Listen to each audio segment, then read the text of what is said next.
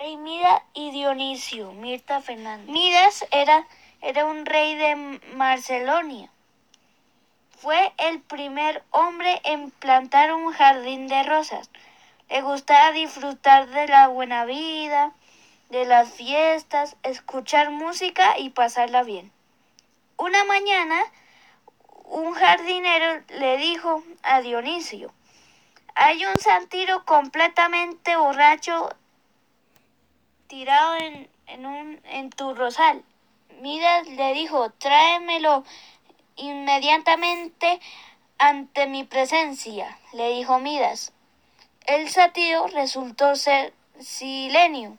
Silenio había viajado con, con Dionisio a la India y tenían muchas e interesantes anécdotas. Para relatar, Midas entretuvo, entretuvo cinco días escuchando interesante las historias de, ese, ese continente.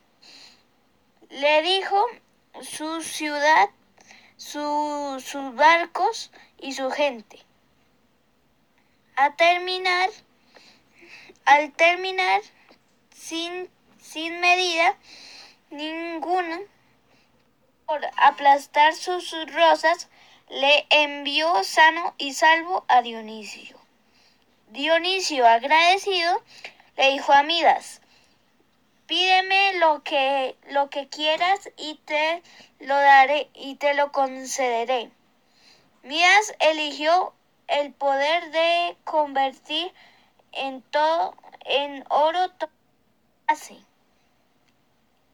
Así le fue concedido. Al principio resultaba muy divertido hacer rosas o pájaros de oro, pero por error, por error convirtió a su propia hija en una de oro.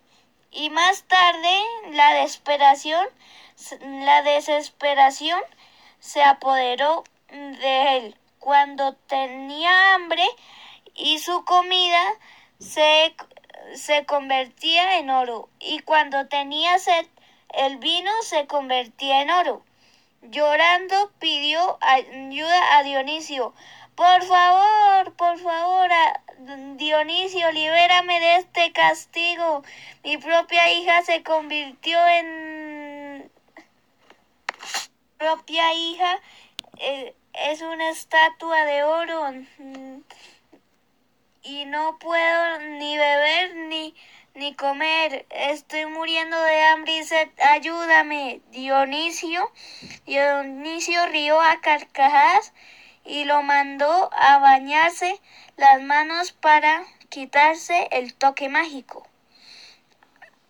Aunque, aún el río Frigia, llamado